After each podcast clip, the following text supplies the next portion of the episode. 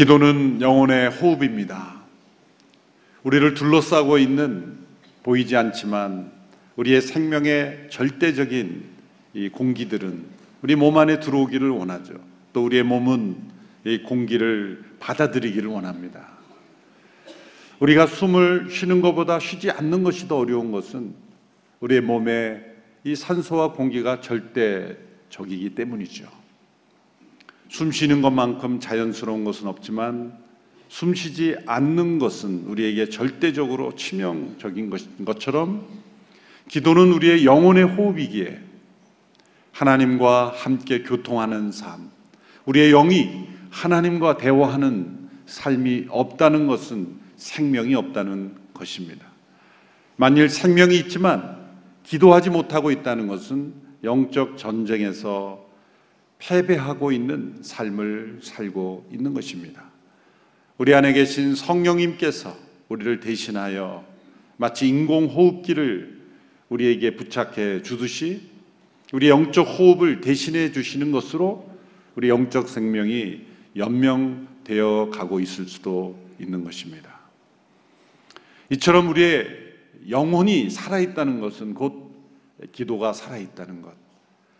하나님과 나와의 기도가 어느 정도로 생생하고 진실하고 또한 친밀하고 그 기도가 능력 있는가가 우리의 영적 생활의 생명을 결정 짓는 것입니다. 기도의 결과는 우리 자신의 능력에 결코 달려 있지 않습니다. 우리의 강한 의지나 행동, 또 뜨거운 감정이나 또 기도의 정교한 논리가 기도 응답을 받는 원인이 되지 못합니다. 기도의 결과는 오직 우리의 영혼에 임하신 예수 그리스도 우리 안에 계신 예수 그리스도 그분의 십자가의 속죄함, 그분의 중보, 그분의 영으로 인해서 아버지 하나님께서 우리의 기도를 받으시는 것입니다. 죄 가운데 있는 우리의 기도를 하나님께서 받으실 수가 없습니다. 오직 예수 그리스도의 공로와 그분의 사역에 근거할 때만 우리의 기도는 응답되는 것이죠. 그래서 우리가 기도할 때마다 예수 그리스도의 이름으로 기도합니다. 라고 매듭을 짓는 것. 그것은 단순한 주문이 아니라 공식이 아니라 우리의 기도 자체가 예수 그리스도 그분 때문에 하나님께 받으시는 것이고 또 하나님과 교통할 수 있는 것, 그것은 그리스도를 통하여 우리에게 주신 새로운 생명 때문에 가능한 것이다. 라는 말씀이죠.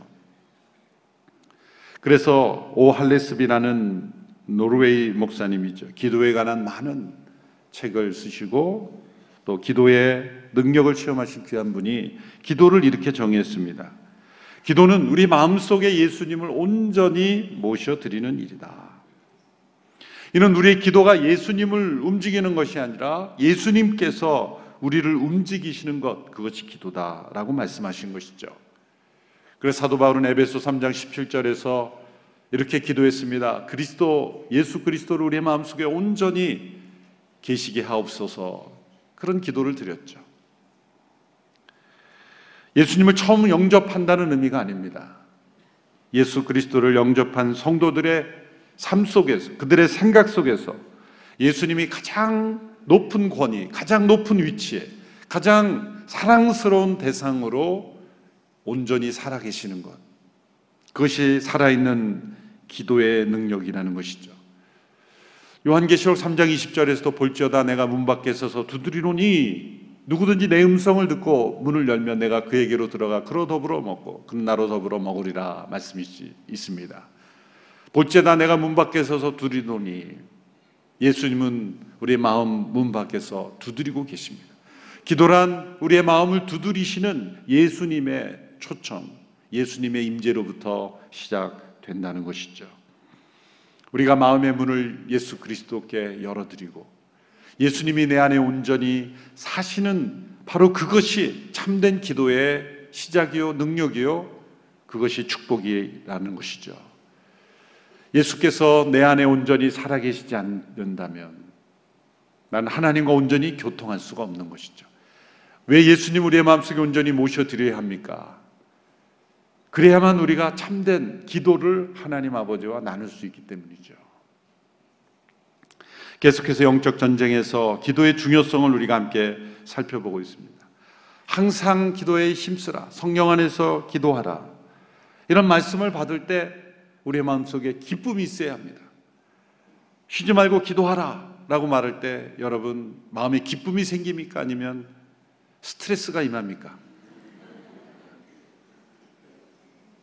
마음이 무겁게 느껴집니까? 아니면 큰 기쁨이 임합니까?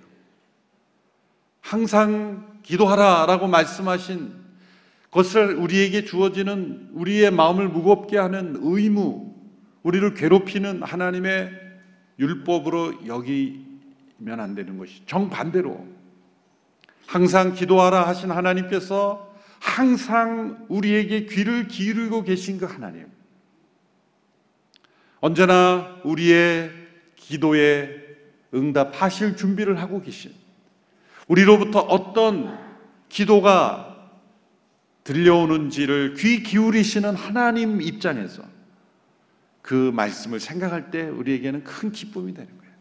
기도할 수 없는 때가 없고 기도하지 못할 문제가 없고 항상 기도할 수 있다는 것. 그것이 우리에게는 큰 기쁨의 소식인 것이죠. 큰 새는 큰 날개를 가지고 있습니다. 그 날개는 무겁습니다. 그 무거운 날개 때문에 새는 날 수가 있는 겁니다. 우리에게 항상 기도하라는 그 말씀이 무거운 의무처럼 느껴지지 않고 우리로 하여금 날아갈 수 있는 우리의 영혼에 날개를 달아주시는 축복이라고 여길 때 그것은 큰 기쁨이 되는 것이죠. 기도는 하나님의 귀중한 축복을 받는 통로입니다. 우리 모두가 더 기도하기를 사모하며 기도를 기뻐하는 우리 모두가 되기를 원합니다. 오늘 본문에서는 늘 깨어서 기도하라 라고 말씀하십니다. 에베소도 6장 18절의 말씀을 다 함께 읽겠습니다. 시작. 모든 기도와 간구로 항상 성령 안에서 기도하고 이를 위해 늘 깨어서 모든 일에 인내하며 성도를 위해 간구하십시오. 늘 깨어서 기도한다. 어떤 의미일까요? 항상 성령 안에서 기도하고 이를 위해 늘 깨어서 기도하라. 한 단어 한 단어를 기도에 관한 중요한 내용들을 우리가 살펴보고 있습니다. 예수님께서 제자들과 함께 나누신 말씀 가운데 그 의미를 깨달을 수 있습니다. 마가복음 14장 37절에서 38절의 말씀을 같이 읽겠습니다. 시작. 그러고 나서 제자들에게 돌아보시니 그들은 자고 있었습니다. 예수께서 베드로에게 말씀하셨습니다. 시몬아, 자고 있느냐? 내가 한 시간도 깨어 있지 못하겠느냐? 시험에 들지 않도록 깨어서 기도하여라. 마음은 간절한데 육신이 약하구나.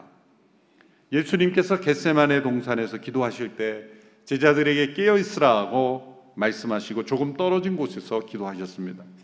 그런데 그 기도하시는 동안 여러 번 제자들에게 돌아와 제자들의 상태를 확인하셨습니다.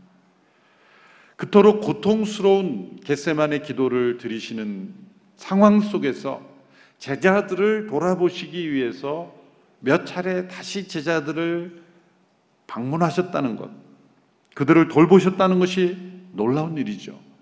예수님이 기도에 집중하지 못하신 것이 아니라 하나님께 기도하는 것만큼 제자들을 돌보는 것도 중요하게 여기셨다는 것입니다. 제자들은 자고 있었습니다. 깨어 있으라 라고 분명히 말씀하셨는데 제자들은 자고 있었습니다. 피곤하면 자는 것은 창조의 질서죠. 또 피곤하면 쉬어야 합니다. 그런데 정말 피곤해서 자는 그 잠이 아니라 너무나 중요한 순간에 또 깨어 기도해야 될 순간에 깨어 기도하지 못하게 되는 것 거기에는 우리의 기도를 방해하는 사단의 활동이 있음과 동시에 우리의 영혼이 잠들어 있는 육체의 잠 이전에 영혼의 잠이 있다는 것 그것을 우리는 알 수가 있습니다. 우리가 깊은 낭망에 빠질 때 많은 사람들이 취하는 것이 뭡니까? 잠 아닙니까? 우리의 영혼의 깊은 상처와 아픔, 절망 속에 있을 때 사람들은 육신의 잠으로 나아가죠. 왜 그렇습니까? 그것은 피곤하여 자는 잠을 넘어서 우리의 영혼이 잠들어 가는 것이죠. 사단은 제자들이 기도하지 못하도록 그들의 약한 육신을 이용했습니다. 이 시점에서 예수님께서 비장한 각오로 절대적 위기 속에서 하나님 앞에 기도하는 그 겟세만의 기도로 나아가실 때 이 제자들에게 찾아온 잠은 육체적인 잠을 넘어서는 영적인 의미가 있는 잠이었다는 것이죠. 어느 모임이나 교회에 설교를 하고 가보면 집단적으로 자고 있는 교회가 있어요. 어느 한두 명이 아니라 집단적으로, 야, 여기는 집단적으로 주무시고 계시는구나. 분명히 눈은 뜨고 있는데. 피곤하여 설교 시간에 조시는 것을 정지하는 것이 아닙니다. 때로 너무 피곤하고 또 힘들면 잠시 눈을 붙이는 것 하나님 정지하지 않습니다. 때로 너무 졸음과 싸우시는 모습을 보면 안쓰러워요. 그래서 설교하는 중에 아이 차라리 좀 주무시지 그렇게 속으로 생각할 때도 있습니다. 근데 문제는 그 영혼이 잠들어서 의도적으로 듣지 않으려는 점.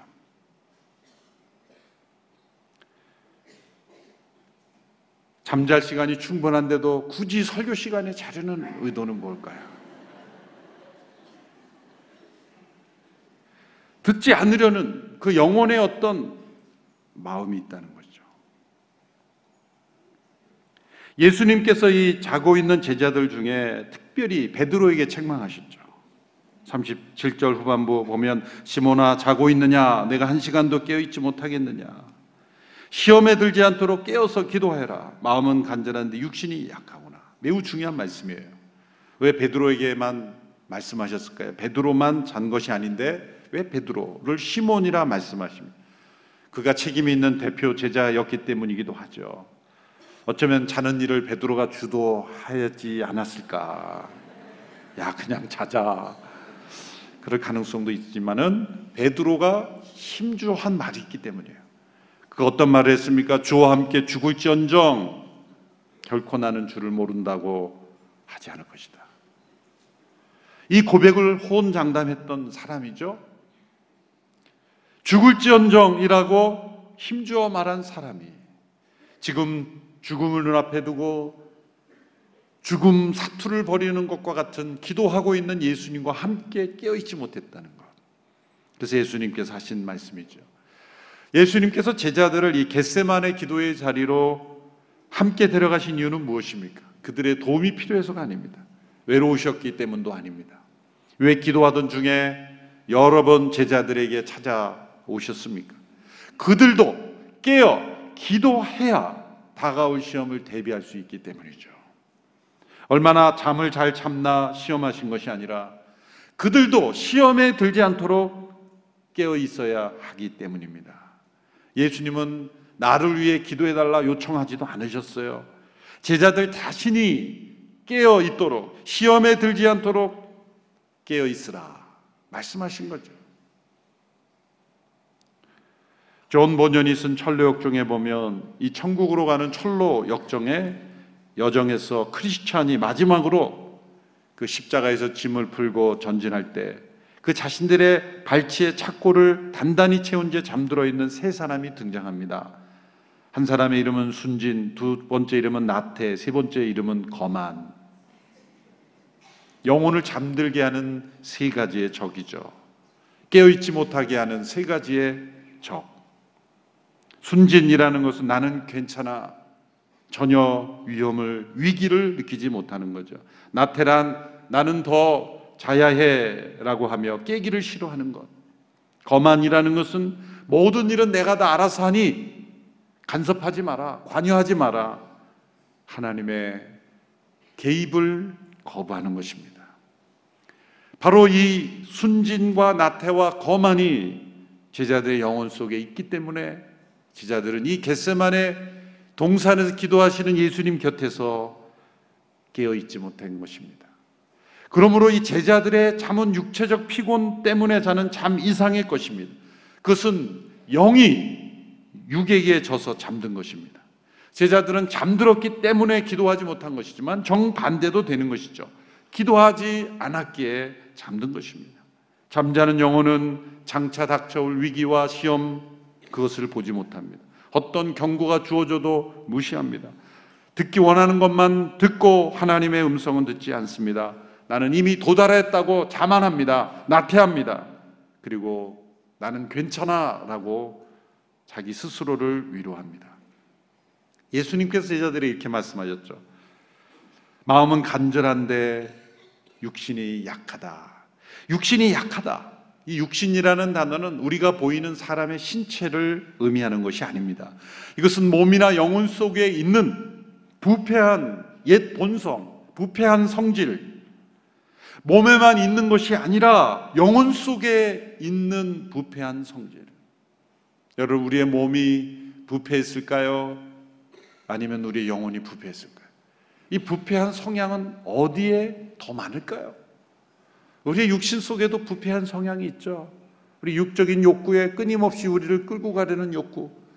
그러나 그 욕구의 이면에 있는 영혼의 이 옛 본성은 매우 무서운 것입니다. 하나님을 대적하는 기도하기를 싫어하는 하나님의 임재를 거부하는 이 영혼에 숨어 있는 육신 그 육신을 말씀하시는 거죠. 로마서 8장에서는 육신에 대한 많은 말씀을 남겼습니다. 로마서 8장 3절과 7절 자막을 통해 연이어 읽어보겠습니다. 시작. 율법이 육신으로 인해 연약해져서 할 수 없었던 그 일을 하나님께서는 하셨습니다. 육신의 생각은 하나님을 적대하는 것입니다. 그것은 하나님의 법에 복종하지 않을 뿐더러 복종할 수도 없습니다. 육신이 약하여 할 수 없다는 말씀은 동종하는 말씀이 아닙니다. 합리화하시는 말씀이 아닙니다. 육신이 약하다라는 말씀은 악하다는 거예요. 악하다는 거예요. 육신 안에 악함이 있기 때문에 율법이 주어져도 이룰 수 없고 율법을 행할 수 없는 그것은 그 연약함이라는 것은 우리의 악함이 우리 안에 영혼 속에 존재한다는 거예요. 하나님을 대적하는 것이죠. 하나님의 임재 앞에 나가지 않는 것이죠. 예수 그리스도의 공로를 의지하지 않는 겁니다. 예수님의 십자가의 속죄가 나에게 필요 없는 것처럼 살아가는 겁니다.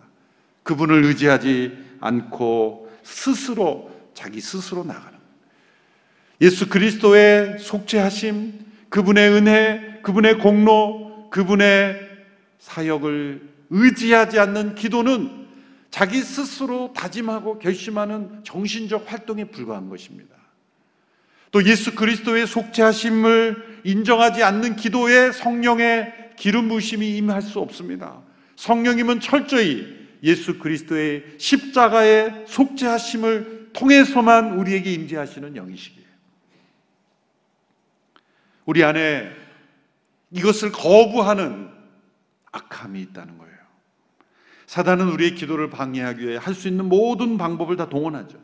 놀랍게도 우리의 영혼 속에 놀라운 협력자가 있어요. 그 협력자는 바로 우리의 옛 본성이에요. 하나님의 온수가 된 하나님을 대적하는 옛 사람의 성향이 남아서 우리의 기도를 방해하는 사단의 도구가 되는 것입니다. 결론적으로 깨어 기도한다는 것은 어떤 의미일까요? 이 악한 육신, 기도하기를 싫어하고 하나님을 대적하고 예수 그리스도의 십자가의 은혜를 무력화하고 성령의 임재를 거부하는 이 육신을 죽이며 우리의 영혼이 깨어 기도한다는 거예요. 깨어 있는 것은 성령 안에 있을 때만 가능한 것입니다. 예수님께서 제자들이 이렇게 말씀하셨죠. 마음은 간절한데 육신이 약하다. 마음이 간절하다는 말이 마음을 헬라어로 찾아보면 퓨누마, 영입니다, 영. 영은 간절하다는 거예요. 그 말씀은 우리 안에 있는 영은 성령 안에서 기도하는 걸 간절히 원하는 거예요. 기도에 대한 간절한 소원이 있어요. 기도하지 않는 성도들도 마음 깊숙한 영혼에는 기도의 소원이 있는 거예요. 여러분 기도하고 싶습니까? 기도하고 싶지 않습니까? 기도하고 싶어요. 우리 영혼의 깊은 소원에는 나 기도하고 싶어. 나 기도했으면 좋겠어. 오래 기도했으면 좋겠어. 하나님과 오랜 시간을 함께 보내고 싶어. 여러분 기도에 대한 간절한 소원이 있는 거예요. 그런데 문제는 이 악한 육신이 그 영혼의 소욕을 막고 있는 거예요. 깨어 기도하라. 이 말씀은 이 약한 육신을 동정하지 않고 성령님을 의지해서 그 약한 육신을 십자가에 못 박은 그 능력을 체험함으로 영의 소원이 살아나도록 만드는 거예요. 기도하고 싶은 소원대로 성령을 따라 행하는 거예요. 기도하고 싶은 소원이 기도하는 행동으로 나타나도록 우리의 약한 육신 속에 있는 이 악함을 깨뜨리고 깨어서 기도하는 거예요. 그것이 깨어 기도하는 거예요. 데이비드 브레이너드라는 분이 있죠. 북아메리카 인디안 선교사셨죠. 이분은 27살 나이에 폐결핵으로 돌아가셨지만 선교사로서 짧은 3년의 기간이었지만 그분이 남긴 기도, 일기, 사역은 큰 은혜가 됩니다. 이분이 언젠가 말을 타고 가고 있었을 때 갑자기 기도할 생각, 기도하고 싶은 생각이 나서 말을 타고 가다가 말에서 내려서 그냥 길바닥에 꿇어 앉아서 이렇게 오랫동안 기도했다는 거예요. 사람들은 생각할 때 아니 말 타고 거의 다 집에 도착했으면 집에 들어가서 혼자 기도하든지 하면 되지. 굳이 그렇게 길바닥에서 기도할 것이 있는가라고 생각할지 모르지만 사람들에게 보이기 위한 거냐 그렇게 말할 수도 있겠지만 그의 영혼 속에는 기도하고자 하는 간절한 소원이 있었고 말을 타고 가는 그 상황 속에서도 내려서 무릎 꿇고 기도하고 싶은 그러한 깨어 있는 영적 능력이 있었다는 거죠. 박윤선 목사님이라는 분이 계십니다. 그분은 기도의 사람이었죠. 성경 66권을 다 주석한 몇 분 중에 한 분이죠. 우리나라 학자로서. 정말 기도를 많이 했던 분이에요. 그분과 함께 살아갔던 어느 목사님의 이야기를 들어보니까 그분과 함께 동물원을 구경하러 갔다는 거예요. 동물원 뭐 그 당시에 오래전이니까 뭐 제대로 뭐 이렇게 시설이 돼 있었겠습니까? 동물을 같이 이렇게 구경하는데 갑자기 이분이 없어졌다는 거예요. 그래서 어디 갔나 이렇게 찾아보니까 쫙 구석 벤치에 가서 막 기도하고 계시는 아니 동물원 구경하다 갑자기 왜 저러시나? 그분이 하신 말씀이 동물 동물을 구경하는 재미가 너무 즐거웠는데 내가 예수님을 그렇게 기뻐했는가? 그게 부끄럽다는 거예요. 동물을 구경하는 그 기쁨보다 내가 예수님을 더 기뻐했는가? 그 생각이 나가지고 벤치에 구석에 가지고 하, 기도하고. 우리가 볼 때는 저렇게까지 살아야 되나? 라고 여겨질지 모르지만 그분은 육신 안에 속한 악함, 세상에 속한 어떤 즐거움보다도 예수님과 대화하는 그 기쁨을 잃어버리지 않으려는 강한 영적 소원이 있었다는 거예요. 그런 모습들이 깨어 있는 모습들. 제자들은 깨어 기도하는 일에 실패했기에 예수님을 배신하고 버리고 흩어지게 되었습니다. 예수님께 대한 배신, 하나님의 뜻에 반하는 불순종, 또 유혹에 넘어가는 일, 모든 것의 결론은 깨어 기도하지 못했기 때문이에요. 기도하고자 하는 간절한 영의 소원을 무시하고 악한 육신, 연약한 육신의 소욕을 따라 행했기 때문입니다. 기도에 실패하면 시험 당할 때 반드시 실패합니다. 기도에 승리하면 어떠한 시험이 다가와도 우리는 승리할 수 있음을 믿습니다. 기도에 깨어있지 못하면 위기 때에 깜짝 놀라게 될 수밖에 없습니다. 예수님은 깨어 기도하셨기에 십자가의 고통을 감당하셨어요. 예, 겟세만의 동산, 그 갈보리 언덕의 십자가의 사건 이전에 겟세만에 깨어 기도하는 일이 있었기에 예수님은 십자가를 지시고 승리하실 수가 있었던 것입니다. 여러분 우리를 끊임없이 우리의 기도를 방해하는 자신의 옛 본성에 굴복해서는 안 됩니다. 우리의 육신은 우리의 옛 본성을 이용하여 온갖 핑계거리를 만들어 냅니다. 시간이 있을 때 기도하겠다고 생각하게 합니다. 기도를 방해하는 여러 육신의 생각들이 온갖 핑계거리를 만들어내요. 기도하려고 할 때는 우리의 정신을 산만하게 만듭니다. 여러분, 우리 육신의 본성은 하나님과의 만남을 두려워합니다. 하나님과 만남을 싫어합니다. 피하려고 합니다. 만나더라도 간단히 끝내려고 합니다. 여러분, 정말 만나기 싫은 사람은 어떻게 만납니까? 간단히 끝내잖아요. 예전에 제가 하영주 목사님 비서실에 있을 때 옥하는 목사님, 하영주 목사님, 이동원 목사님 여러 목사님들과 이렇게 연락을 해서 모임을 만들려고 하면 금방 만들어져요. 하루 이틀 안에. 다 바쁘신 분들이 너 어떻게 이렇게 금방 만들어지나. 목사님이 그런 말씀 하시더라고요. 그 비밀을 아직 몰라? 그러시던 거예요. 만나고 싶은 사람한테는 항상 시간이 있는 법이야. 바쁘다는 거다 거짓말이야. 만나기 싫으니까 바쁘다는 거야. 그걸 하나님께 적용해 보면 시간 없다는 말 다 거짓말이야. 만나고 싶으면 항상 시간은 있는 법이지. 여러분 정말 만나고 싶은 사람이 연락 오면 언제든지 시간 내지 않습니까? 우리 영혼 속에 하나님과의 만남을 사모하는 사람이라면 너무 바빠서 기도하지 못한다는 것은 핑계죠. 도리어 하나님과의 만남을 사모하고 어떠한 육신의 방해도 이것을 깨어서 기도하는 일에 전심을 다하는 우리가 될 줄로 믿습니다. 이 영적 싸움의 전세에서 판세를 결정하는 요건은 단 한 가지입니다.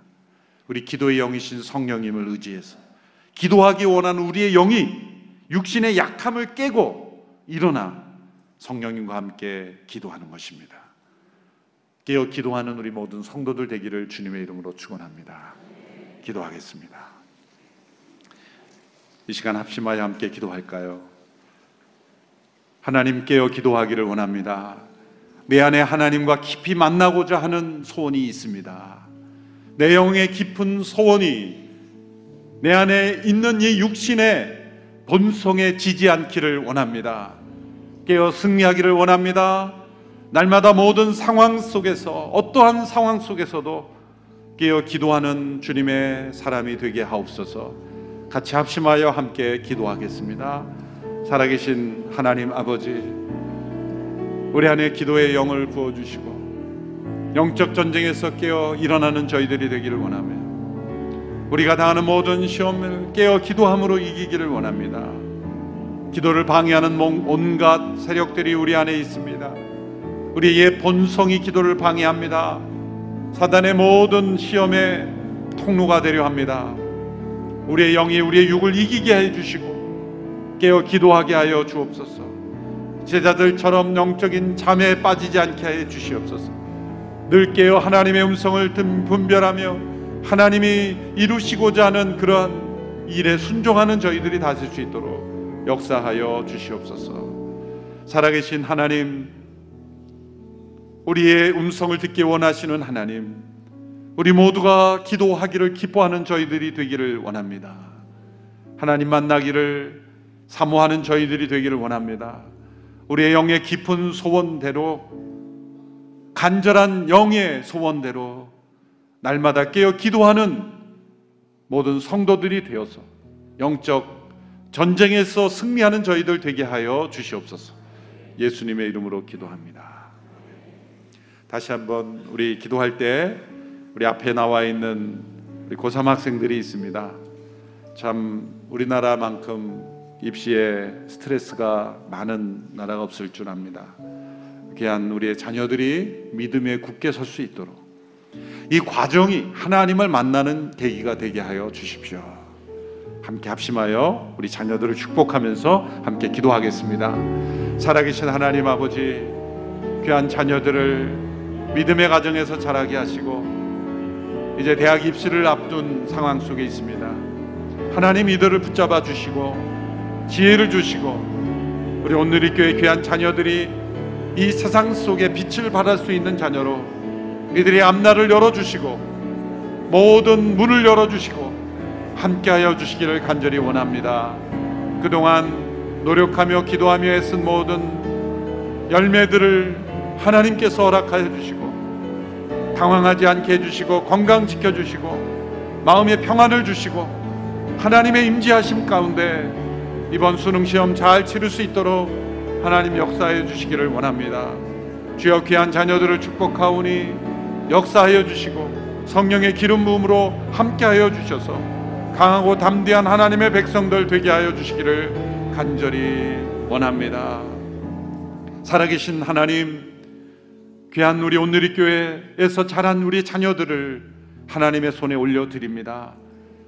이들에게 믿음을 주시고 하나님 예배하는 자녀 되게 하셨사오니 세상을 변화시킬 수 있는 하나님의 사람들로 사용하여 주시고 모든 입시의 문을 열어 주시고 하나님의 함께 하심으로 선한 길로 인도하여 주시옵소서. 건강을 지켜 주시고 마음의 평안과 담대함과 용기를 허락하여 주옵소서. 예수님의 이름으로 기도합니다.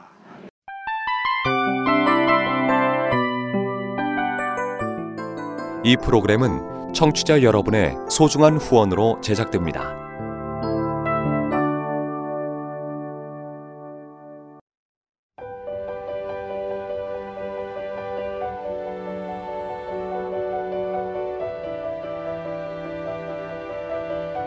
세상에는 수많은 교회들이 있지만 더 깊이 있는 말씀 강해를 찾기 위해 크기로만 교회를 선정하지 않습니다.